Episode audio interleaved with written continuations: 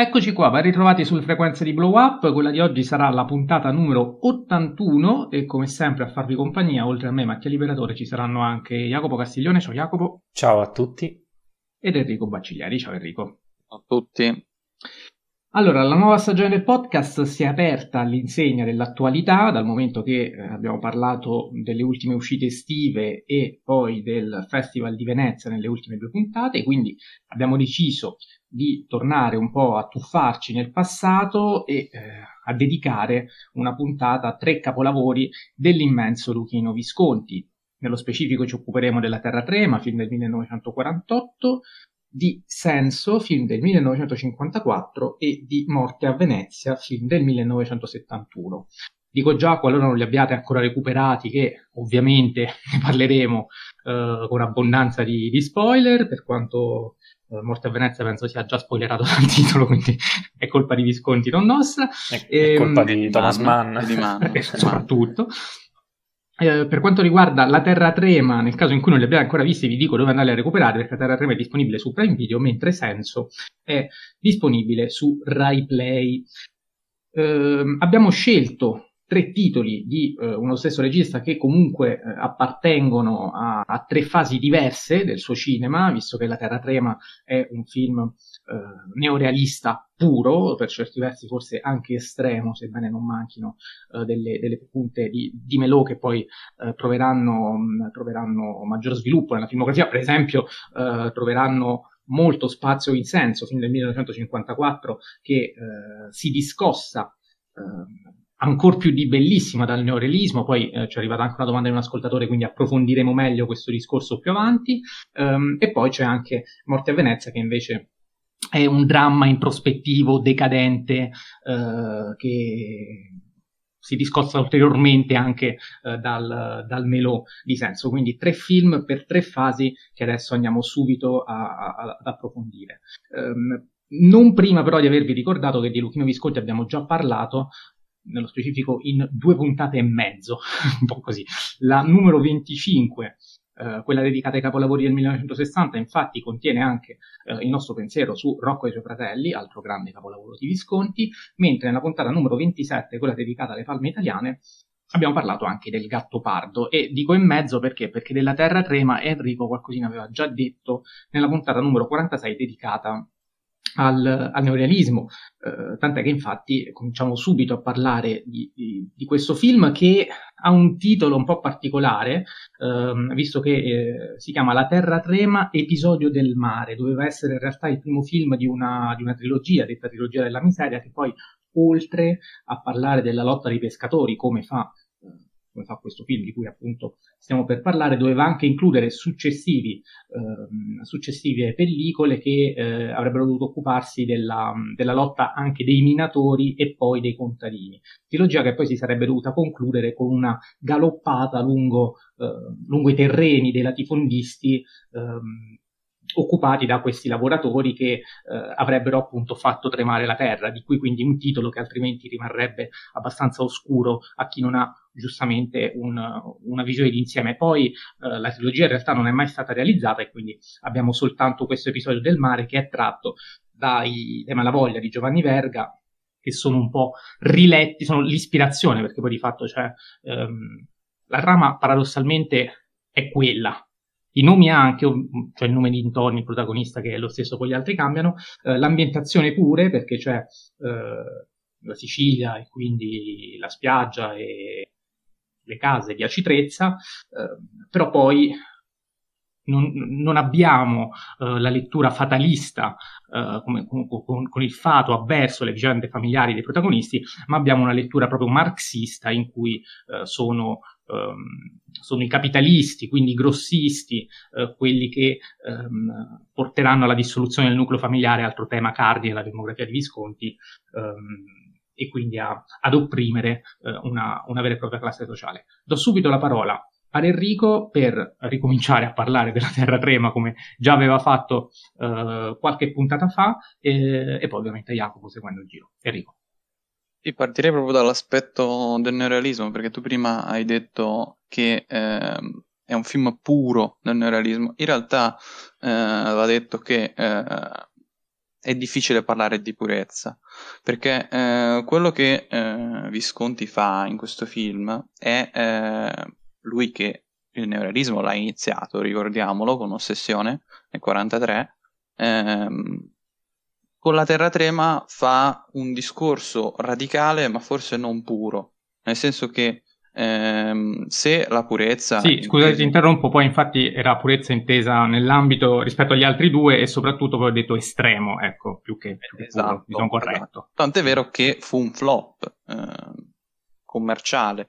Eh, la Terra Trema eh, ebbe numerosi problemi eh, dal punto di vista commerciale perché eh, era un film abbastanza eh, indigeribile. Eh, adesso io immagino che voi l'abbiate visto con i sottotitoli all'epoca mi sa che non venne proiettato con i sottotitoli, quindi no, eh, chi, chi, non era di, eh, insomma, dalla Sicilia non poteva comprendere effettivamente eh, gran parte del film. E soprattutto qui va il discorso secondo me più intelligente e più interessante del film, cioè il fatto che fa un lavoro neorealista nel linguaggio. E quindi il narratore eh, parla in un italiano scandito perfettamente, oggi diremmo quasi eh, doppiaggese, eh, invece eh, i personaggi parlano un dialetto ehm, accesissimo, incomprensibile per chi non è di, di quelle aree. Uh, e quindi uh, è, interessante uh, notare come il, il discorso che Zavattini faceva in merito al pedinamento e quindi anche un discorso sul corpo e sul, sull'inseguire, sull'usare la macchina da presa come un uh, veicolo di sguardo uh, e come istanza narrante, in questo caso uh, si utilizza sì la macchina da presa, ma soprattutto si utilizza eh, appunto il linguaggio, quindi l'istanza narrante classica, e in tal senso è molto curioso il paragone che si può fare e che già accennavi con i Malavoglia di Verga, in quanto quel, discorso appunto eh, fatalista qui è sostituito da un discorso di eh, speranza e un discorso rivoluzionario, un discorso che poi eh, rivedremo eh, nel corso della um, filmografia anche in film appunto in cui come ad esempio Senso di cui parleremo dopo eh, in cui quindi l'ambientazione diventa eh, risorgimentale e quindi precedente al, all'ambientazione invece di, di della Terra Trema che eh, un'altra differenza con il romanzo è che è ambientato dopo, è ambientato immediatamente eh, dopo la, la, seconda guerra mondiale, eh, come eh, erano tutti i film eh, del neorealismo. Non so, passo la palla a voi, voglio sentirvi. Sì, sì, allora io eh, pre- approfitto per precisare appunto il discorso perché ehm, chiaramente è un neorealismo puro perché c'è stato un dibattito, lo vedremo poi anche sul, su quanto senso possa essere neorealista, così come bellissimo quanto potesse essere neorealista, ecco sulla Terra Trema non c'è stato nessun dibattito perché eh, assolutamente appartiene a quel tipo di, a quel tipo di corrente. Tuttavia, eh, come giustamente hai detto tu, non può essere definito purissimo, ma forse estremo sì, dal momento che c'è questo sì, tipo sì, di assolutamente veramente eh, ostico eh, che ha contribuito sicuramente all'insuccesso commerciale del film e, ehm, e anche l'utilizzo di attori non professionisti che eh, insomma è, è, una scelta radicale eh, che poi forse va anche eh, ha rischiato anche di inficiare la, eh, la godibilità del, dell'opera. Io ovviamente non penso sia un difetto, lo dico subito, perché questo è un capolavoro assoluto, quindi non, sto, non ha difetti questo film, però presenza degli attori non professionisti e quindi con degli attori professionisti, evitiamo le litoti, sicuramente eh, penso al fatto che ci sarebbero stati meno tagli di montaggio, ecco io a volte ho notato qualche taglio di montaggio in più quando magari la frase era troppo lunga e l'attore non riusciva a memorizzarla tutta, c'era magari mi sbaglio, non è per questo che ce ne sono così tanti, però um, ho avvertito proprio l'esigenza di andare incontro all'attore e di non fargli fare frasi troppo lunghe in un unico chuck, uh, perché davvero, uh, non essendo professionisti, già hanno fatto un miracolo a fare quello che hanno fatto. In tal senso può essere addirittura, alcuni lo definiscono, um, quasi un documentario, visto che... Uh, insomma, quei pescatori veramente sono pescatori, veramente eh, facevano le cose che poi fanno vedere davanti alla macchina da presa, però non, non, si può neanche parlare troppo di recitazione, di recitazione delle battute sì, ma non uh, di quella che fondamentalmente era la vita, uh, la vita per, per loro. Jacopo. Sì, il taglio documentaristico secondo me è anche dato da questo distacco che Visconti eh, riesce a, a, far percepire rispetto allo spettatore, perché questa distanza secondo me la vediamo sia da un punto di vista estetico, visto che eh, appunto c'è un bianco e nero, questi attori non professionisti, tutto lo stile eh, che noi ehm, raccontiamo attraverso la corrente e il termine neonar- neorealismo. Ehm, eppure c'è anche, secondo me, una, eh, una, visione quasi etica nel modo in cui mh, Visconti ha, ha, ha, del rispetto per la vita di questa gente, eh, di questa poverissima gente di, di Acitrezza e quindi il modo anche eh, appunto documentaristico con cui li, mh, con cui li riesce a, a, fotografare è un modo per eh, dargli del, del, valore morale. Eh, io mi, mi, sono, ehm, mi, sono, stupito di una cosa, nel senso che ehm, prima di leggere su Wikipedia io non conoscevo la, la, ragione per cui appunto il titolo si chiamasse La Terra Trema con episodio del mare sotto e Mattia l'ha spiegato, lo ha spiegato. Ecco, a fine film io, senza sapere eh, questa, questa ragione, avevo interpretato la scritta episodio del mare come se Visconti ci dicesse che questa è una storia, una storia, quella di una famiglia di pescatori che va incontro all'ingiustizia del capitalismo eh, dopo gli strascichi della seconda guerra mondiale, ma che questo è un episodio che tuttavia potrebbe eh, succedere in qualsiasi potrebbe accadere in qualsiasi altro contesto eh, lavorativo, quindi come i pescatori, eh, i minatori o insomma le, le, vere storie che lui aveva intenzione di raccontare. Quindi anche questo sottotitolo a posteriori, anche senza il secondo e il terzo film della trilogia, secondo me già racconta un problema, ehm, ovvero quello che una realtà come quella dei pescatori eh, può essere molto comune eh, o, o, identica addirittura a, ad altre realtà che, che Visconti non ci racconta, eh, ma che insieme raccontano invece un, un'epoca. Eh, quindi da questo punto di vista io il sottotitolo lo, lo, lo lascerei e giustamente eh, lo hanno lasciato. Magari sto sovrainterpretando, ma eh, in questo podcast a noi piace sempre farlo, quindi continueremo. E, um, il film è, è, meraviglioso, le contraddizioni del, del, del dopoguerra, eh, cioè del, sì, del dopoguerra, eh, riescono a, a far percepire questa, mh, questa stanchezza del lavoro, una frustrazione continua eh, di, questi, di, questi, attori che poi sono appunto gli stessi lavoratori, quindi le due cose coincidono. E, mh, il bello è che mh, giustamente Mattia ha parlato di eh, rilettura marxista, eh, qui c'è una rivolta individuale eh, che, che, Visconti ci dice non, che non può andare da nessuna parte. Eh, l'unico modo sarebbe quello appunto di eh, creare una sorta di collettivismo, una lotta di classe, non del singolo. Eh, e quindi Visconti, anche un po' anticipatamente, eh, cerca di urlare in modo, in modo, silenzioso, in modo documentaristico, un'urgenza dell'Italia, cioè quella della giustizia sociale, quella del, ehm, del capitalismo. Insomma, è un film secondo me già...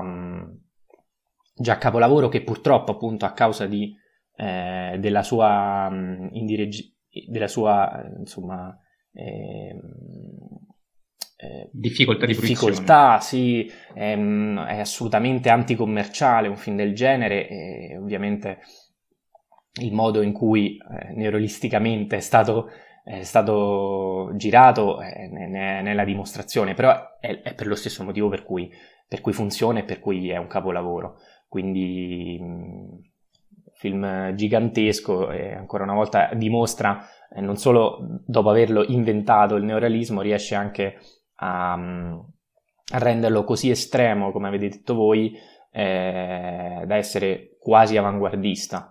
Eh, quindi nessuno, nessun'altra cosa da dire insomma. Sì, eh, peraltro è interessante notare che eh, Visconti si è recato in Sicilia per girare un documentario finanziato dal Partito Comunista in cui comunque militava, eh, cosa che poi invece non ha fatto e ha ottenuto i soldi, eh, non ricordo se dalla democrazia cristiana eh, o comunque dalla, ehm, dalla Chiesa, ehm, per, per, girare quest'altro film, insomma, La Terra Trema, eh, che comunque è un, un film militante eh, in tutto e per tutto, eh, visto che ehm, il protagonista eh, intraprende da solo quella che doveva essere una lotta di classe eh, e che infatti fallisce anche per la sua solitudine. Noi vediamo tante volte ehm, il, il, protagonista che ehm, se fosse stato eh, sostenuto anche dalla collettività dei pescatori di sicuro non avrebbe fatto la fine che, eh, che ha fatto. Che poi fondamentalmente il film finisce come era iniziato. Uh, quindi uh, il, um, il, pessimismo uh, sta nel fatto che non, chi avrebbe avuto la possibilità di, di emanciparsi e di vivere il proprio lavoro in realtà non c'è riuscito, quindi c'è un fallimento. Nel mentre c'è stata la disgregazione del nucleo familiare, questa è l'altra grande, um, l'altra grande perdita uh, dei protagonisti. Quindi è un, uh, è un, finale che termina da dove comincia, all'apparenza identico, ma in realtà nel mezzo è cambiato tutto, perché uh, non c'è più la spensieratezza con cui all'inizio si andava, uh, si andava in mare, non c'è più, c'è, c'è una presa di consapevolezza, mentre prima c'era la speranza di un futuro migliore, c'era la voglia di, di, emanciparsi, di far vedere ai grossisti che ci si sarebbe potuti mettere in proprio, e quindi c'era la speranza per un avvenire, questa speranza fondamentalmente non c'è più, c'è la rassegnazione e, e per strada si sono, persi, si sono persi un sacco di pezzi. Enrico, se vuoi aggiungere qualcosa? altrimenti passiamo al prossimo film, eh, però devo anche dire che per completezza questo film è stato premiato ehm, alla mostra di Venezia, ha vinto il premio internazionale per i suoi valori stilistici e corali. Enrico. No, volevo dire a proposito appunto di meriti stilistici è il fatto che mh, questo film ha quella componente melò che poi contraddistinguerà tutta la filmografia di uh, Visconti che lo rende molto, anche in questo senso lo rende molto distante da, dal neorealismo. E eh, soprattutto già qui secondo me si notano, si nota grande classe, si nota che Visconti era un uomo anche di teatro oltre che di cinema e eh, si nota che eh, proprio ha una cognizione e un'attenzione verso eh, la messa in scena eh, notevolissima, insomma le leggende del fatto che eh, riempiva i cassetti di oggetti eh, per rendere viva la scenografia eh, non è una leggenda ma in realtà così come è verità il fatto che invece a teatro faceva delle prove con gli attori praticamente triplicando le normali prove eh, che le compagnie teatrali eh, usavano. Quindi, insomma, eh, Visconti dal punto di vista dell'attenzione eh, cinematografica, lo dico anche soprattutto a Mattia che è un Kubrickiano doc, eh, Visconti in questo senso già fin dall'inizio della filmografia dimostra un, un, un'ossessione maniacale Uh, per questa cosa che poi lo porterà anche a fare cose brutte, come ad esempio il fallimento della Titanus per eh, il gatto pardo, insomma. Eh, che però è una Visconti, cosa meravigliosa eh, Visconti i, i, soldi li usa sempre tutti e forse credo anche di più, non lo so, eh, dovrei informarmi a riguardo. Preciso, uh, sì. scusa Mattia, sì. preciso quello che volevi dire tu prima di passare a senso, cioè che eh, l'opera Terra Trema è stata finanziata poi dall'Universalia, che è una casa di produzione cattolica molto vicina al Vaticano. Ecco, sì, anche perché la dici nel 48, insomma, non era ancora...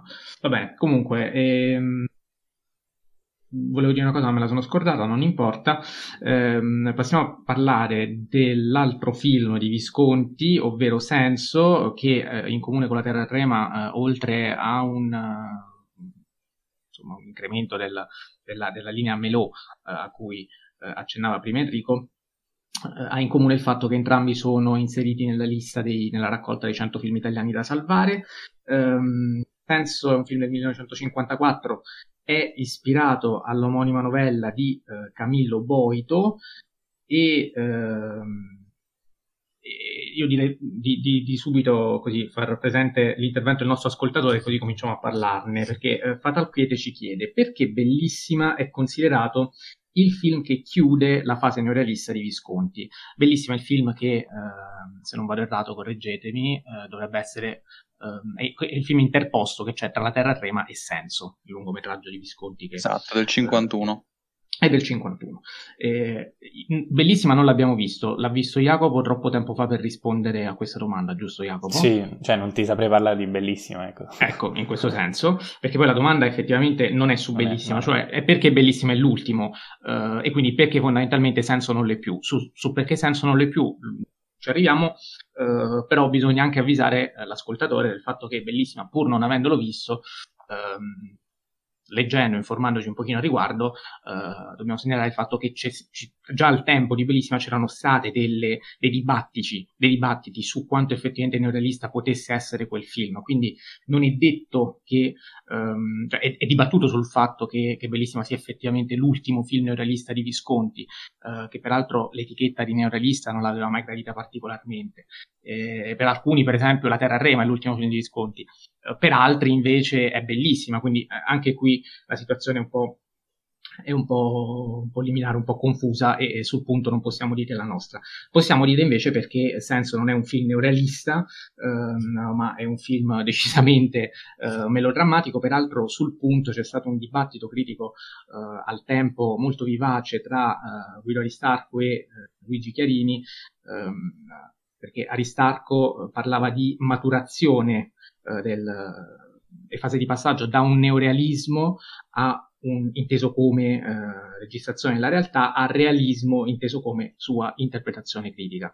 Uh, mentre c'era uh, Chiarini che uh, parlava semplicemente di eh, spettacolo che per quanto fosse di altissimo livello comunque era disattento alla, um, alle questioni della realtà che invece interessavano, erano tanto a cuore per, per, i neorealisti. Poi nel tempo la critica si è resa conto anche di quanto questo dibattito fosse un pochino sterile, astratto fino a se stesso perché effettivamente cioè fare, fare, fare, tutta questa, um, questa, polemica se effettivamente il film sia neorealista oppure no, e se non lo è allora è un male, ecco, uh, chi l'ha detto, perché deve essere per forza così.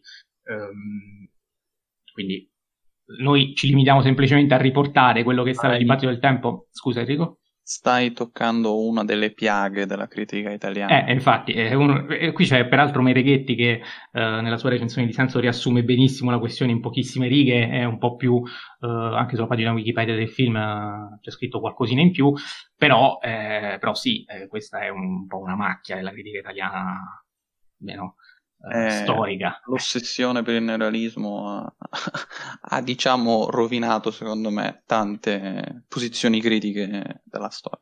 Che porterà senso modo... a non vincere nulla, mi pare, a Venezia, se non vado errato. Sì, ma per motivi diversi, perché lì c'è un problema di, di censura e ah, affrontiamo anche, questo tema, nel senso è stato un film che pare, eh, qui testimoni oculari hanno detto che la DC, qui sì, proprio la democrazia cristiana, avesse addirittura comprato i giurati uh, di, quella, di quell'edizione del festival per non far vincere Senso e per dare, per favorire in qualche modo la vittoria di Giulietta e Romeo. Eh, ma per quale motivo? Perché il film fu eh, sottoposto a pesanti censure, ehm, doveva intitolarsi Custosa e eh, Custosa ovviamente allora, diciamo che il film, intanto, non abbiamo ancora detto, è ambientato nella Venezia austriaca del 1866 alla vigilia della terza guerra d'indipendenza. Custoza è la prima battaglia uh, della, della, terza guerra d'indipendenza che uh, l'Italia ha perso uh, malamente, questo non gli ha impedito poi di vincere la guerra, soprattutto grazie all'intervento della Prussia, però eh, come titolo eh, non era un, un, un bel omaggio al risorgimento che almeno fino a questo momento eh, nel cinema era sempre rappresentato con un certo tipo di retorica, eh, di, di, orgoglio patriottico, ehm, che in senso invece, eh, ecco, che senso sembra esserne sprovvisto. Ma non e... mi spiego in che modo la critica italiana del tempo proprio anche a causa della censura e del modo in cui questo film eh, è stato percepito, non avesse letto nessuna, ehm, nessuna attenta critica all'interno del film. Cioè è un film che, eh, ora ne parleremo, eh, fa solo quello e giustamente lo maschera con questo melò e con questo eh, maniacale, eh, con questa maniacale attenzione ai dettagli, però è tutt'altro che che è lontano da, da, dalla realtà e dall'attualità dell'epoca. No, infatti eh, il dibattito era vivo proprio per quello, perché c'era chi lo difendeva questo film nonostante tutto e, e parlava proprio di, ehm, interpretazione critica della realtà, non, non, era un film completamente distante dalla realtà, c'era chi lo riteneva solo spettacolo per quanto di alto livello e chi invece diceva no, guarda, non è solo quello, c'è qualcosa di diverso, che non è neorealista, ma comunque ehm, ha a che fare con, con, con, la società del tempo, visto che comunque parlava anche ehm, al presente. E, ehm, e, chiudo dicendo semplicemente che una delle, delle scene eh, che, è stata, che, è stata, tagliata, ad esempio, è quella ehm, in base alla quale eh, insomma, si vedevano eh, dello Stato Maggiore che eh, rifiutavano di arruolare volonta- volontari nella battaglia di Custoza, ehm, che poi fu persa per mille mila ragioni, segnò anche la fine del generale La Marmora dal punto di vista eh, politico, oltre che militare, però insomma eh, era un film che nella sua versione integrale era molto scomodo eh, rispetto alla, alla lettura eh, nazionalpatriottica che nel 1954 comunque era molto più sentita rispetto ad oggi, questo va detto. E che probabilmente e... non prevedeva la morte del, del, tenente Mahler nel finale, o non in quel eh... modo almeno. Sì, anche quella mi sa che fu una scena che... Rigirata Insomma, c'era una questione del finale alternativo sì. anche, sì, sì, sì, sì. sì. E, ehm, e, volevano addirittura tagliare anche tutta una serie di scene eh, romantiche, chiamiamole così perché giudicate eh, immorali, ma su quelle la produzione si impose perché a questo punto veramente del film non sarebbe rimasto più niente e, ehm, e comunque quelle lì insomma possono essere ancora tranquillamente viste. Peraltro a Venezia suscitò scandalo perché eh, il film comunque piacque, cioè non, quindi direi non vinse ma eh, ricevette anche poi dei, dei premi dei premi successivi, penso a, alla Valle ad esempio era eh, un riconoscimento successivo a Venezia l'aveva ottenuto eh, e fu interpretato un po' come, come una sorta di risarcimento. Eh, ad ogni modo, eh, Jacopo, a te la parola per, per, parlare del film nel merito, al di là di tutte queste vicissitudini, certo. Eh, poi come sempre di qua chiudere. Sì, ehm, guarda, questo è il film che, che preferisco di Visconti, ehm, è quello che mi fa, mi fa dire qui sto guardando il cinema e, e tutte le artificiosità che il cinema prevede e tutte le, mh, le caratteristiche e gli elementi più disparati che il cinema può prevedere e, e quindi ovviamente c'è una rottura del neorealismo fin da subito.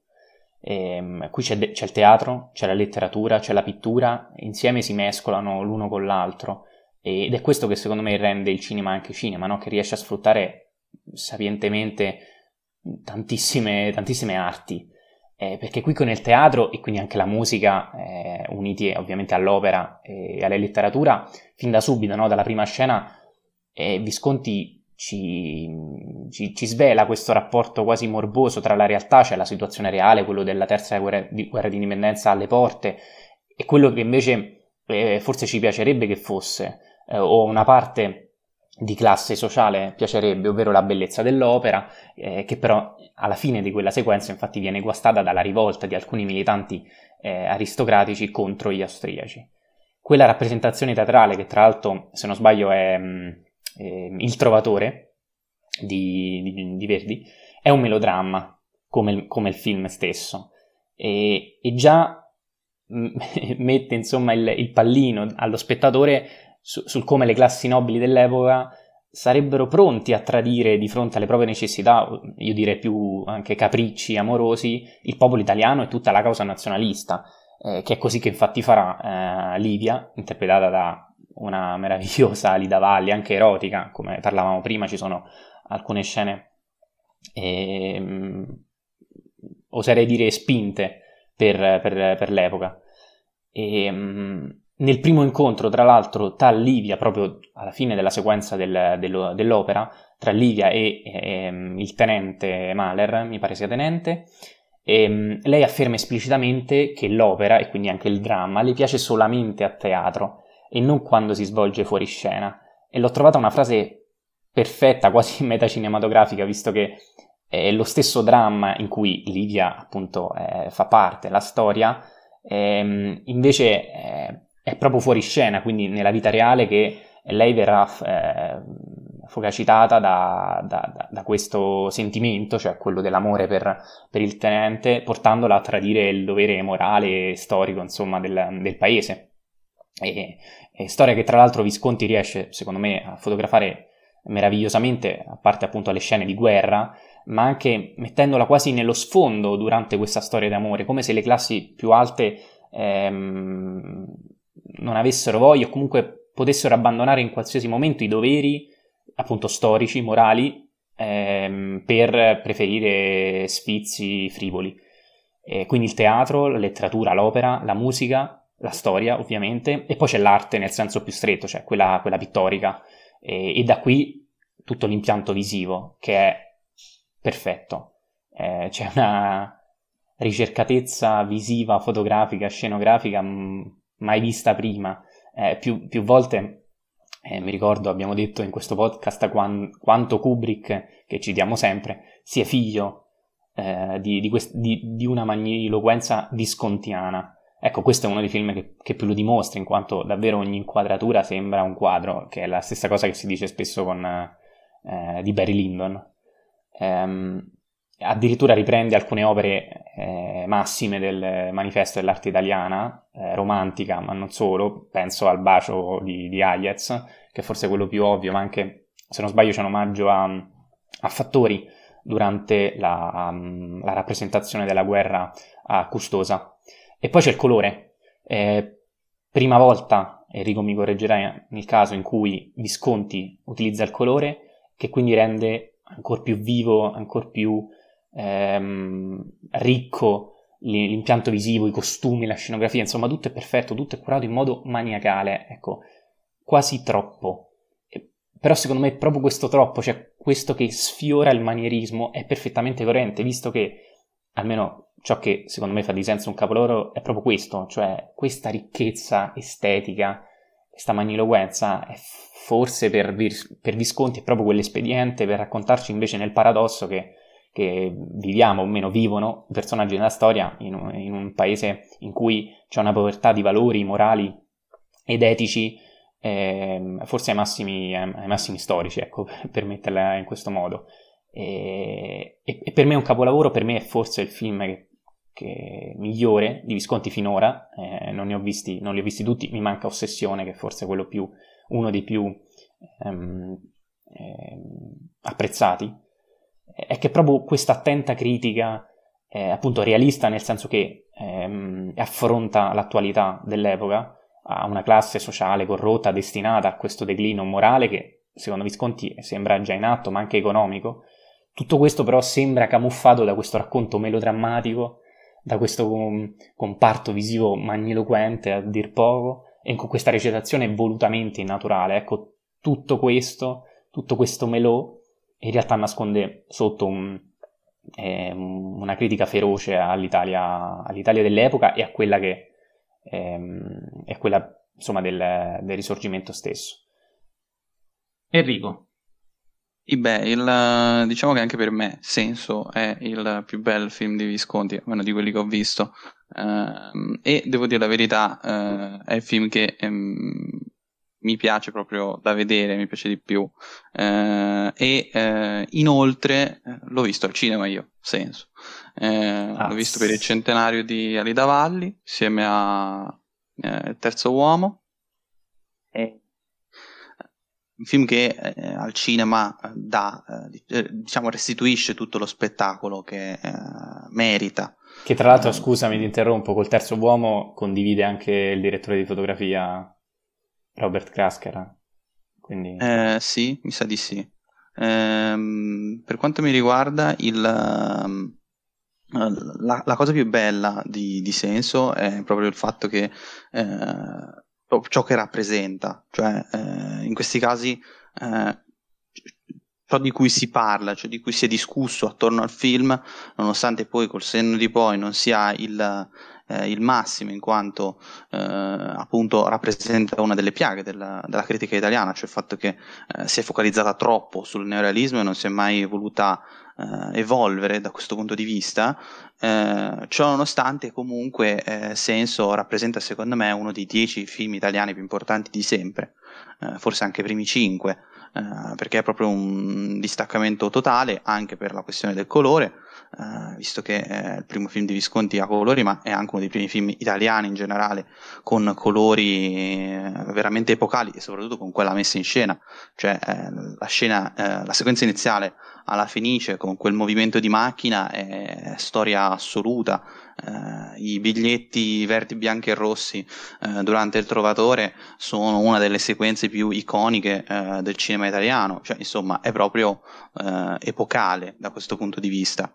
Ehm, inoltre mi permetto di dire che eh, il, il, film, eh, secondo me, proprio dal punto di vista ehm, come posso dire, della messa in scena, eh, è un film secondo me avantissimo per l'epoca, eh, tant'è vero che eh, abbiamo citato Barry Lyndon, eh, secondo me Kubrick per Barry Lyndon ha preso ben più di un'ispirazione da questo film, eh, si nota in quasi ogni singola sequenza, poi secondo me da eh, Kubrick, da, da, Visconti ha anche rubato eh, la, l'attrice la Marisa Berenson per eh, fare Lady Lindon da Morta Venezia, di cui parleremo dopo, quindi insomma eh, Kubrick da Visconti ha preso tantissimo, è sempre più evidente.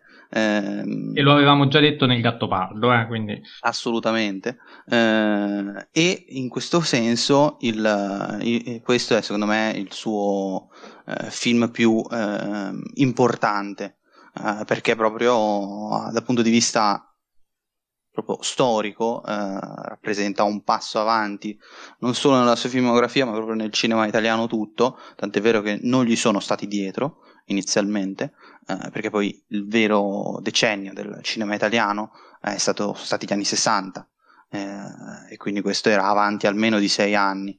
Eh, quindi che dire, per me rappresenta la perfezione assoluta e chiudo dicendo che la scena in cui ehm, la contessa Serpieri eh, o Alida Valli se preferite, eh, urla disperata alla fine di senso, è una secondo me delle più belle eh, scene eh, e soprattutto meglio recitate eh, della storia. Sì, io sempre in continuità col Gattopardo, visto che avete già detto praticamente tutto voi e condivido tutto quello che avete detto, ehm, mi limito a, a, dire che mi ha colpito un po' il, eh, il fatto che anche in questo film, prima ancora che col Gattopardo, viene fuori eh, molto bene, a mio avviso, non so se siete d'accordo, eh, il, il, conflitto interiore del, del, regista che sappiamo essere di stirpe aristocratica, ma essere, come abbiamo detto anche prima, un, un, un comunista militante, quindi due cose che normalmente eh, collidono tra loro, che sono un po', eh, che portano eh, la persona a mettersi, mettersi in discussione, che, a mettersi in crisi anche.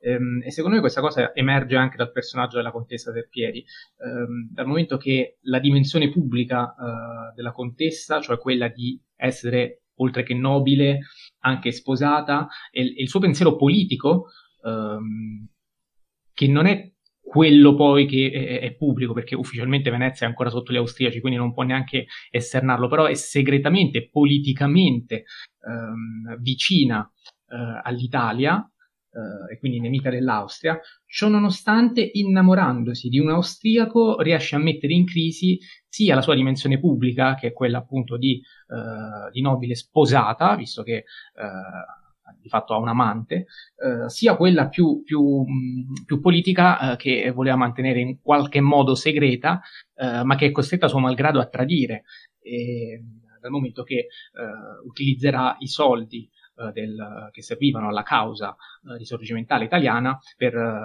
finanziare il suo, il, suo, amante austriaco e consentirgli di, di pagare un medico per per farsi dare insomma la, l'esenzione dal, dal combattimento. Eh, questa cosa secondo me è molto interessante perché ehm, è come se Visconti avesse trovato il modo anche per esternare tramite il cinema quello che era, che era, che era un suo dilemma che eh, poi anche nel Gattopardo riverrà fuori forse in modo ancora più evidente eh, e forse, ehm, forse anche più, uh, esplicito appunto. Sì, ehm, non io... so eh, vai, scusami. Dimmi. No, appunto, chiedevo, non so cosa ne pensate al riguardo, se volete aggiungere qualcosa, se no possiamo anche passare oltre, visto che su senso, cioè, avete già detto tutto ed è un film perfetto sotto tutti i punti di vista. Sì, secondo me questa cosa è molto evidente, F- sicuramente lo sarà um, ancora di più in, nel Gattopardo, però qui il, il, diciamo, il pessimismo viscontiano che un po' eh, diciamo, permea tutta la sua filmografia, eh, si vede secondo me nel personaggio del cugino della contessa Serpieri. Eh, il cugino che fa parte una, dell'aristocrazia, però quell'aristocrazia positiva, militante, con uno spirito patriottico, ehm, diciamo, molto, molto evidente, eh, cugino che tuttavia in questo mondo, in questa situazione, in, quella, eh, in quell'attualità, non ha scampo. Eh, quindi forse Visconti, ehm, più che con Livia, più che con la contessa, appunto, che, in cui sicuramente eh, mette al centro per questo eh, conflitto tra l'aristocrazia, eh, quella che cerca di, di, migliorare il paese, e quella che invece ehm, pensa soltanto a, a propri eh, velleità, insomma, da, da nobili.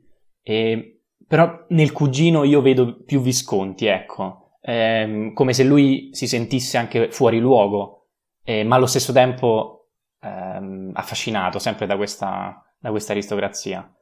Che poi questo conflitto secondo me viene fuori nel modo migliore quando Visconti fa cinema in generale, perché um, anche lui, anche quando fa un film uh, militante, un film comunista che parla male della classe aristocratica, come se fosse comunque uh, in qualche modo innatamente portato a, a, farlo con un rigore estetico, con una raffinatezza e una bellezza visiva che tradiscono l'appartenenza a quella classe, cioè lui è come se eh, consapevolmente ne parla male, ma inconsapevolmente ehm, lo fa in un modo così bello eh, da far sembrare il modo aristocratico, cioè i suoi film sembrano film aristocratici eh, per la messa in scena, per la bellezza visiva, eh, per la raffinatezza tecnica, eh, pur essendo anti-aristocratici nel contenuto. Ecco, questa secondo me è una delle cose che eh, di Visconti più, più mi affascina. Eh, e sì, sì. Più, più, più, vedo suoi film e più uh, me ne convinco. Enrico, se vuoi aggiungere qualcosa oppure ti lascio la parola per Morte a Venezia dopo una breve introduzione. Consiglio la visione di senso soprattutto alle persone che usano melodrammatico come termine dispregiativo. Beh, certo, giusto. No, che, che poi a un certo punto... Eh? No, no, senza è vero, è vero. Eh, perché senza quel finale, tra l'altro, eh, il film potrebbe quasi dar fastidio vista l'eccessivo melodramma eh, che a volte è portato all'esasperazione, però eh, voglio dire, che vuoi dire? Cioè. Come consiglio Rocco e i suoi fratelli, ovviamente. Di cui anche abbiamo parlato dell'anima Melò. Morte a Venezia, film che Jacopo non ha visto ancora, eh, non ha fatto in tempo a recuperarlo e quindi non ci può aiutare come al solito, purtroppo. Um, un film che, del 1971 che uh, è tratto dal, dal quasi omonimo romanzo Thomas Mann, che se non sbaglio ha l'articolo, che il film invece il titolo del film non porta. Um, romanzo di Thomas Mann uh, che peraltro era ispirato, per, il protagonista del romanzo è uno scrittore, ma uh, Mann si era ispirato alla vita uh, di Gustav Mahler, che era un compositore, e quindi Visconti traspone questo romanzo rendendo il protagonista effettivamente un compositore di, uh, di, colonne sonore e avvalendosi della colonna sonora di Mahler, quindi uh, fondamentalmente stravolge il libro riportandosi uh, a quelle che erano le origini. E, um, un film che ha ottenuto vari riconoscimenti anche importanti, un premio speciale per il 25 anniversario a Cannes, per il film e tutta la sua opera, riferendosi a Visconti ovviamente, miglior regia eh, ai Ravi di Donatello, 4 BAFTA per fotografia, scenografia, colonna sonora e costumi e anche una nomination per i migliori costumi agli Oscar. Enrico, ti lascio la parola su Morte a Venezia perché poi ho eh, delle osservazioni curiose da fare al riguardo e sono altrettanto curioso di sentire cosa ne pensate, ma eh, fuori onda già mai risposto, quindi ehm, vedremo poi cosa ci diranno i nostri ascoltatori. Enrico, a te la parola. Allora, prima di tutto io ho un altro aneddoto da raccontare, dopo senso che l'ho visto al cinema, questo invece è stato il primo film che mi ha fatto prendere un 30 all'università. Uh, analisi del film, uh, mi chiese di analizzare Morte a Venezia, era tra i miei film a scelta, uh, visto che Visconti all'epoca non avevo ancora visto nulla, quindi questo è stato il primo film che ho visto di, di Visconti, me ne sono subito innamorato, stato un film secondo me sensazionale, poi col tempo rivedendolo più volte eh, mi sono reso conto del fatto che è un film secondo me veramente eh, eccezionale. Infine, altro aneddoto, eh, ne ho un altro ancora, cioè il fatto che ehm, questo, la recensione di Mereghetti di questo film è l'unica recensione che mi fa incazzare come una iena eh, di tutto il dizionario. Quindi, eh, Vabbè, ha dato due stelle dicono... e mezzo anche alla strada, non solo a Morte a eh, Venezia. Lo, lo, so, però quella, quella, che più mi fa incazzare di tutte le due stelle e mezzo, diciamo, discutibili eh, che ci sono nel dizionario, questa è quella che mi fa incazzare più di tutte. Ehm, chi, chi mi conosce lo sa benissimo. Eh, detto questo, lo chiediamo a Mereghetti. Viene sì, sì, sì, quando verrà. A Mereghetti eh, chiederemo. Domanda, una domanda per Morte a Venezia la farò sicuramente. Chiederemo anche la famosa eh. recensione su Mad Max. Non so se Enrico sicuramente Beh, sa di che cosa parlo. Vabbè, ce ne sono infinite, anche il petroliere, la strada, c'era una volta in America, vabbè, non ci mettiamo a fare elenco, se no non viene più. Enrico. Però questa di tutte queste qui è quella che mi fa incazzare di più. Um, e uh, Morta Venezia secondo me un fi- innanzitutto non ho letto il, il romanzo, va detto come partenza, uh, visto che so che è, molt- è, sempre molto interessante notare co- i-, i, cambiamenti che eh, apporta il romanzo, prima appunto dicevamo per i Malavoglia con La Terra Trema. Um, in questo caso secondo me fa un film secondo me davvero epocale. Eh, ancora una volta inizio anni 70 fa anche un film con attori principalmente stranieri. Il film è in lingua inglese che è una pratica che uh, per l'epoca la facevano veramente pochi. Uh, praticamente Antonioni eh, che aveva iniziato uh, con il titolo che dà il nome al nostro podcast eh, e, eh, e poi da, da, lì in poi praticamente solo lui eh, e Visconti l'ha seguito in questo, eh, nel fare film con, eh, in, in lingua inglese. E eh, secondo me eh, la bellezza del film sta nel come utilizza il linguaggio cinematografico per descrivere i personaggi. in questo caso è melodrammatico non tanto nella, eh, nel, nel, racconto, perché eh, anzi è molto interessante notare come l'attore giovane, che scusate non mi ricordo il nome, ehm, praticamente la sua recitazione è pressoché inesistente, visto che dice pochissime battute nel corso del film eh, e la cosa importante è la faccia, il viso. Eh, si chiama Bjorn Andresen. Grazie, eh, me lo dimentico sempre, non ce la posso fare. Ehm, e eh, il pregio eh, appunto di questo è il fatto che ad esempio per come inquadra gli spazi per come inquadra le scenografie eh, Visconti riesce sempre a trasmettere l'animo eh, turbato e tormentato del, del, protagonista. In questo senso è molto importante il fatto che il film tratti temi scabrosi eh, tra eh, sia pedofilia sia eh, omosessualità eh, quindi eh, diciamo ha fatto l'unplan in tal senso. Visconti eh, era, era, omosessuale, giusto per um, da sempre l'ha, l'ha, sempre cioè non l'ha dichiarato, ma era saputo, insomma. Sì, diciamo anche per chi come Jacopo non ha visto questo film che eh, brevissimamente, scusami Enrico, però ehm, non l'ho fatto prima per senso, eh, per senso alla fine l'abbiamo fatta la breve sinossi per la Terra Rema, ci sono in malavoglia che chi non ha letto si deve vergognare, no, vabbè scherzo, però insomma è una, è una trama abbastanza ehm, conosciuta che... La scuola, eh, dai. Sì, infatti si fa. E, ehm, appunto dicevo c'è questo, questo compositore che eh, dopo una, una, malattia si reca al Lido di Venezia e inizia a provare dei sentimenti verso un giovanissimo polacco interpretato appunto da Björn Andresen, il protagonista interpretato da Dirk Bogard ehm, e eh, fondamentalmente comincia ad avere un sentimento contrastante perché da una parte eh, sa che è una cosa sbagliata provare un sentimento eh, oltre ad essere omosessuale anche eh, al confine con la pedofilia perché il ragazzo è veramente adolescente, eh, d'altro canto però ehm, è combattuto appunto se andare via oppure se abbandonarsi al sentimento e, e lasciarsi andare. Vive con ansia tutta questa uh, permanenza veneziana fino a quando alla fine, uh, come dice il titolo, non muore. Quindi la sinossi è, è veramente brevissima, i dialoghi sono ridotti all'osso, i silenzi sono tantissimi. Enrico, torno da te. Eh, faccio tre esempi per quanto riguarda il discorso sul linguaggio che diventa, linguaggio cinematografico che diventa espressione della, di, di ciò che il film vuole dire.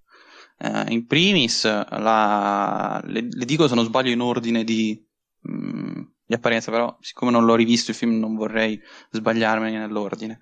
Eh, la prima è eh, la sequenza al ristorante in cui per la prima volta vediamo dei colori accesissimi eh, e c'è quella panoramica eh, praticamente su questi colori, su, queste, su, su, questa scenografia splendida di questa Venezia eh, che è ancora ignara del, dell'epidemia che arriverà ehm, e che in questa diciamo perdizione interna eh, appunto gli interni diventano ehm, metafora del, dell'animo di, di, del, protagonista che eh, si infatua eh, perdutamente di questo ragazzo che vede in quella sequenza alla fine della panoramica. Um, poi la seconda è la scena uh, sul bagnasciuga in cui vediamo, il, vediamo Andresen che eh, gioca con i pali e si mette a roteare in modo anche molto femmineo eh, e quella sequenza secondo me è eh, splendida per come alterna e soprattutto per come utilizza eh, quei pali in modo assolutamente eh, irritante per lo spettatore. Ehm, perché proprio sono un pugno nell'occhio nell'inquadratura. Lui che è sempre stato un regista raffinatissimo, quei pali sono in mezzo, sono fastidiosi, letteralmente usiamo un termine italiano, impallano uh, i personaggi e l'inquadratura. Uh, e, uh, e, secondo me è fenomenale perché ancora una volta rappresenta il turbamento e l'ossessione che sta diventando malata e appunto di troppo, come sono quei pali. E infine la terza è lo scavalcamento di campo più bello della storia del cinema, mi permetto di dirlo, visto che tutti fanno sempre l'esempio con Shining, dicendo che eh, ah, lo scavalcamento di campo non è un errore perché lo fa anche Kubrick, e Kubrick è un bravo regista. Ecco, eh, facciamo a Venezia, che secondo me è il più bello scavalcamento di campo di sempre. Tornando al discorso che facevo prima, cioè il fatto che eh, Visconti, anche più di Kubrick, è ancora più eh, formalista, eh, c'è quello scavalcamento di campo, uno ed uno soltanto, che è veramente un pugno nell'occhio per lo spettatore e corrisponde a una menzogna. Eh, I cittadini veneziani sanno che c'è l'epidemia, ne sono consapevoli, però eh, mi sembra che sia il barbiere, non me lo ricordo, eh, mente eh, spudoratamente dicendo no, non c'è l'epidemia, ma lo spettatore che è onnisciente, soprattutto sa eh, sia per via del titolo, sia perché la storia è famosa, sia perché un po' si capisce per come andrà a finire, eh, sa benissimo che sta mentendo e a confermarcelo c'è questo scavalcamento di campo, quindi gli spoiler in questo caso li fa la tecnica e non eh, Enrico che vi sta parlando. Um, chiudo dicendo che questo secondo me è uno scavalcamento di campo perfetto proprio perché praticamente se ne conta uno non solo nel film, ma proprio nell'intera filmografia praticamente, eh, ed è stupendo. Poi vabbè, ripeto, questo secondo me Kubrick l'ha preso e ha preso anche Marisa Berenson, eh, che fa la, la, moglie del protagonista nei flashback. I flashback tra l'altro sono... Eh, hanno una particolarità, cioè il fatto che la recitazione è esasperatissima, solo ed esclusivamente nei flashback, tornando al discorso che il presente eh, è molto calmo, pacato, eh, quasi ai limiti dell'ossessione, tant'è vero che l'epidemia arriva come un fulmine a ciel sereno. Sì, allora, ehm, io in realtà com- sono arrivato a vedere Morte a Venezia ehm, av- avendo già visto, io non ricordo se 4 o 5, Senso, La Terra Trema, eh, Rocco e i suoi fratelli, Il Gattopardo, avevo già visto quattro film di Visconti e avevo dato a tutti e quattro 5 stelle su 5, e quindi stava diventando una cosa un po' inquietante. E, e con, Perché con, inquietante? Con morte... Perché sennò avrei dovuto chiamarmi luchino.v, esatto, io sogno, io, io, sogno io vorrei vivere nell'universo in cui, eh, come Doctor Strange, vorrei andare nell'universo in cui Mattia, anziché chiamarsi Stanley K, si chiama eh, luchino.v. Ma è lo stesso universo in Luchino. cui Andrea Pallaoro è riferimento... Probabilmente proprio quello. E, e, dicevo, con, con, Morte a Venezia sono un po' tornato sulla Terra, nel senso che non penso sia a livello dei film di cui abbiamo parlato. Uh, ciò nonostante, resta, uh, resta, e adesso spiego perché. Perché a differenza degli altri film, uh, in Morte a Venezia ho riscontrato un, um, un problemino. ovvero il fatto che vanno benissimo i silenzi, però se tu fai un film così silenzioso, quando parli devi essere... Uh, cioè quello che dici deve essere indispensabile. E ho, ho, ho trovato dei dialoghi che, in cui questo uh, francamente non avviene. Faccio un esempio, uh, cioè la scena in cui um, il protagonista parla vicino a una clessidra uh, e inizia a dire di quanto tempo sia passato di qua- che, che il fatto che le persone si accorgono del poco tempo che gli rimane solo quando effettivamente ne rimane poco, ehm, la clessidra è vicino, il tempo scorre, dice proprio come nella clessidra i granelli sembrano scendere mai, ma alla fine passano, te ne accorgi soltanto quando sono scesi. Ecco, ehm, è un dialogo che io personalmente non ho apprezzato e secondo me la stessa scena in silenzio con la clessidra vicino lo spettatore ci arriva a questo tipo di discorso decadente che eh, il protagonista vuole fare. Um, in questo senso l'ho trovato un pochino ridondante qualche volta e, ehm, e, per quanto mettere in scena uh, un film così introspettivo, eh, così decadente, eh, non è per niente semplice. Quindi eh, non sto dicendo che non sia una buona sceneggiatura, dico che però non è una sceneggiatura impeccabile dal mio punto di vista per questo tipo di problema.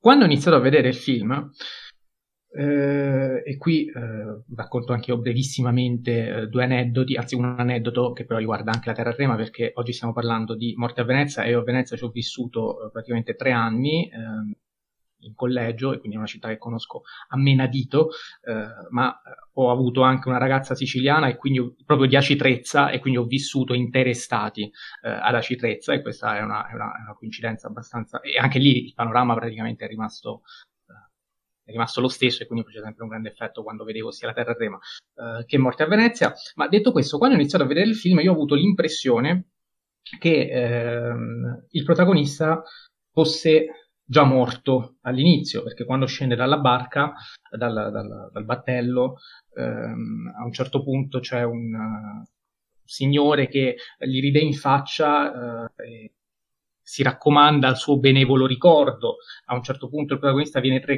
viene traghettato verso il lido da un gondoliere, eh, gli chiede se può tornare indietro e il gondoliere alla fine gli dice di no, cioè si rifiuta di riportarlo indietro perché deve andare assolutamente al lido. A me è sembrata una, una traversata anche per il modo in cui viene messa in scena, um, un po' come se fosse, um, come se quell'acqua fosse quella dell'Acheronte, tant'è che poi alla fine il gondoliere non, non, si fa neanche pagare perché è costretto a fuggire, quindi non paga neanche il pedaggio, come se quello fosse un tragitto obbligatorio. Um, inoltre, quando arriva sull'albergo, il direttore dell'albergo, come lo accompagna nella stanza, uh, gli dice anche: Spero che l'odore dei fiori non ti disturbi. E, um, come a dire che il personaggio effettivamente sia già morto e stia facendo l'ingresso sul lido che diventa un po' una rappresentazione della terra dei morti. E, um, e poi ancora non riesce mai ad andare via da Venezia perché a un certo punto sembra che uh, finalmente uh, deciso ad andarsene per, perché non vuole abbandonarsi a, sua, a, questo suo sentimento per il giovane, eh, prende tutto con sé, pronto a partire, arriva alla stazione, sta per prendere il treno, però alla fine per un errore di un bagaglio non riesce a partire, è costretto a tornare indietro ed è anche un modo come per dire una volta morti non si può tornare poi più in vita. E, ehm, e quindi ho interpretato già il film con questa chiave di lettura che eh, poi mi sono portato avanti fino alla fine, quindi è come se tutte le esperienze vissute, eh, vissute al Lido fossero già esperienze eh, post mortem. Ehm, dal momento che poi ci sono comunque dei flashback riferiti alla vita passata, tutti i flashback d'altronde, eh, però ecco, questi flashback eh, sono, sono, flashback che eh, anche da un punto di vista visivo stridono molto con, con, quella che è l'estetica di tutto il film, cioè ehm, sembra veramente che si riferiscano quasi a un'altra vita, quasi a un altro mondo, quindi eh, mi sono abbastanza convinto di questa, di questa, chiave di lettura che è stata peraltro la prima. Ehm, e, e, non so cosa ne può pensare al riguardo, quindi glielo chiedo subito. Eh, sinceramente mm, non è che non sono d'accordo, semplicemente mm, non, come dire, nel, mm, lui è morto a livello, diciamo, morale, ecco, eh, ma non è morto a livello fisico, ecco.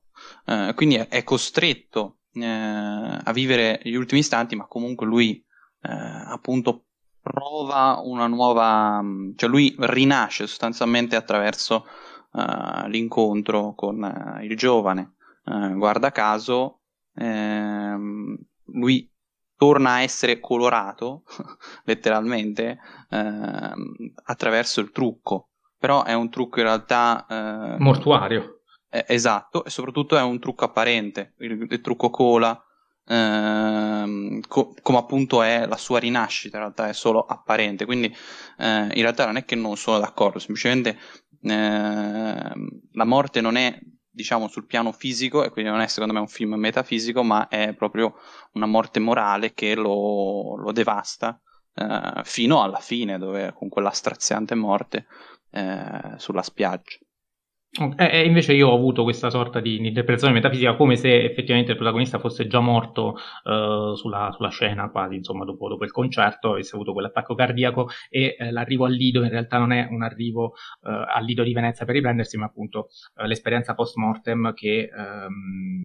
che poi lo mette anche in discussione in termini quasi danteschi, cioè arrivato lì comincia a dire ma io effettivamente, visto che si riteneva nei flashback una persona assolutamente proba, eh, retta, lo sono stato così tanto e quando sente le note di Perelisa eh, si ricorda di quando ad esempio è andato con le prostitute ehm, e, e, quindi quando prova questo tipo di sentimento verso Tazio, eh, ovvero il giovane eh, Björn Andresen, ehm, si rende conto che eh, forse qualcosa di, eh, di, di, di, non corrispondente alla morale eh, che lui comunque metteva al centro anche della sua opera, eh, forse dentro di sé c'è, tant'è che infatti anche l'amico ehm, dice che eh, compo- le sue composizioni ormai vengono anche disprezzate dal pubblico proprio perché lui si impegnava sempre a mettere la morale al centro, questa onestà, questa rettitudine che invece eh, l'arte, eh, di cui l'arte non ha, non ha, bisogno, anzi ha bisogno anche del male, ha bisogno anche del,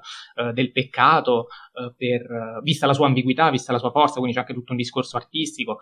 Um, ad ogni modo, vengo alla seconda suggestione. Commento, scusami tanto Mattia, volevo dire che dal tuo commento questo film mi sembra che abbia delle tantissime analogie con The Passenger di, di Antonioni.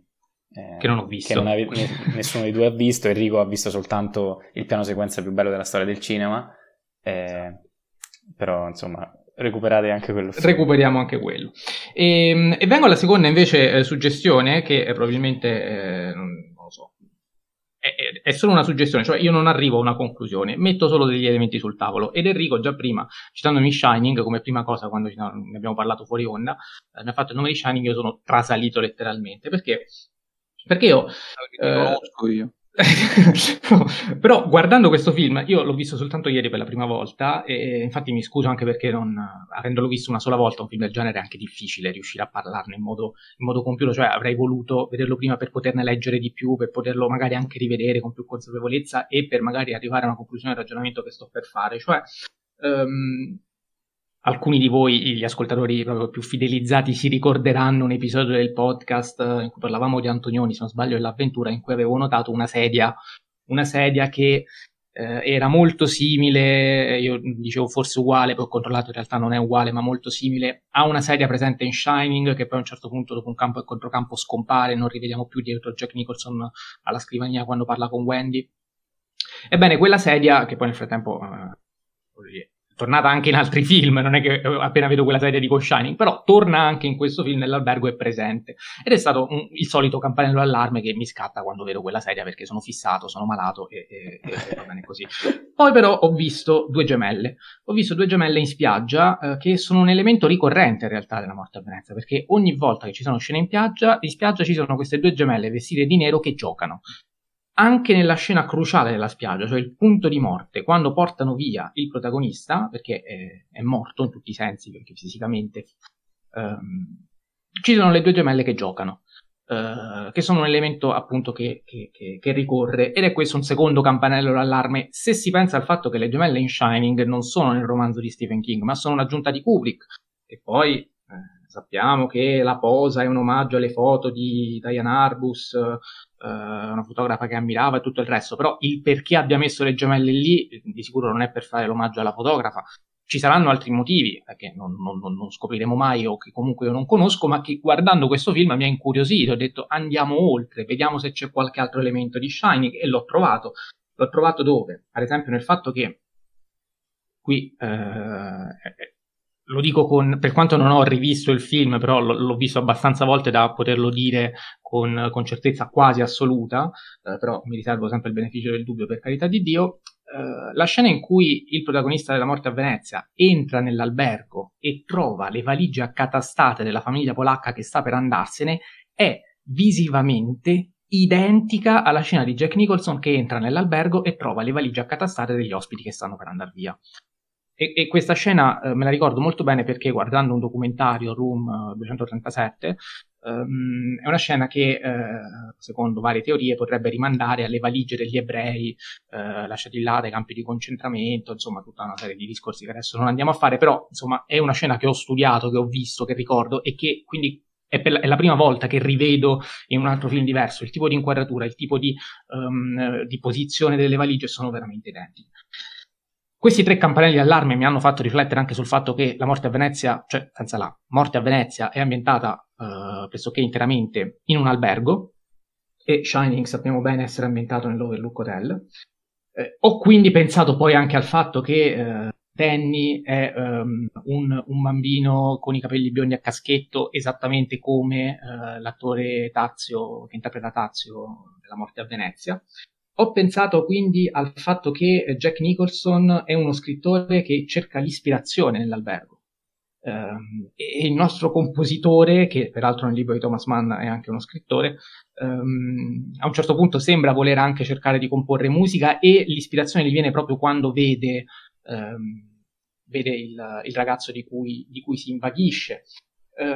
ho pensato anche al fatto che uh, a un certo punto Jack Torrance, eh, come sappiamo, nel finale rincorre Danny nel labirinto. E quale città più labirintica di Venezia, in cui il nostro protagonista Dirk Bogard va rincorrendo per tutta la città ehm, il, suo, il, suo, amato, il suo giovane, ehm, ripercorrendo in qualche modo eh, magari anche questa, questa, questo parallelismo con, um, con, Shining. E la morte eh, di Jack Torrance eh, con questo primo piano assiderato eh, può in qualche modo essere messa in parallelo con la morte eh, di Gustav von Aschenbach, che è il protagonista della morte a Venezia, che eh, chiaramente non è assiderato, ma eh, invece del ghiaccio è circondato dalla sabbia, come se fosse eh, in un luogo desertico, tant'è che infatti il caldo gli fa anche colare il trucco, quindi eh, l'opposto dell'assideramento, però ehm, sono tutta una serie di elementi che eh, a questo punto c'è lo scavalcamento di campo, eh, non l'ho ripetuto perché lo aveva già detto Enrico, ma anche il ricorso allo scavalcamento di campo, che è uno dei segni distintivi di Shining, appunto sono tutta una serie di elementi che mi hanno fatto uh, pensare che Kubrick a, abbia che Kubrick ha rubato tantissimo quindi, quindi, Morte Venezia 5 stelle Shining 4 stelle e mezzo voti corretti no? naturalmente giusto? giusto? detto questo ovviamente no perché uh, i discorsi sono altri però eh, ci sarebbe anche un discorso da fare sulla possibilità che Danny sia stato abusato dal padre eh, quando va dalla madre con tutti i segni in faccia, chi gliel'ha fatti quei segni, li hanno fatti i fantasmi oppure magari è stato il padre a molestarlo, anche questa è una teoria, una delle tante teorie che riguardano Shining, che si può ricollegare al fatto che eh, il nostro Gustav eh, qualcosa con questo ragazzo voleva fare, ehm, che poi non fa, per carità di Dio, però eh, quindi anche a livello, boh, non lo so, eh, le, le, similitudini sono tante. A questo punto, essendo così tante, non dico che è matematico il fatto che Shining derivi da uh, la morte a Venezia, da morte a Venezia, scusate, anche perché su internet, digitando morte a Venezia Shining, non trovo nulla e mi sembra strano che nessuno abbia mai scritto nulla al riguardo.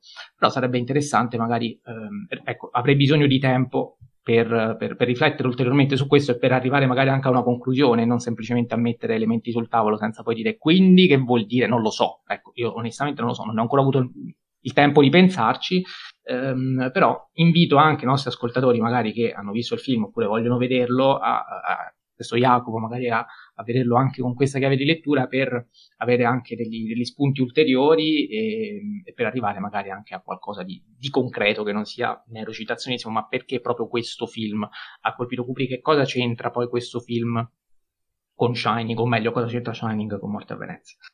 Um, non lo so, va bene. Io sto cercando articoli in eh, però non inglese. trovi.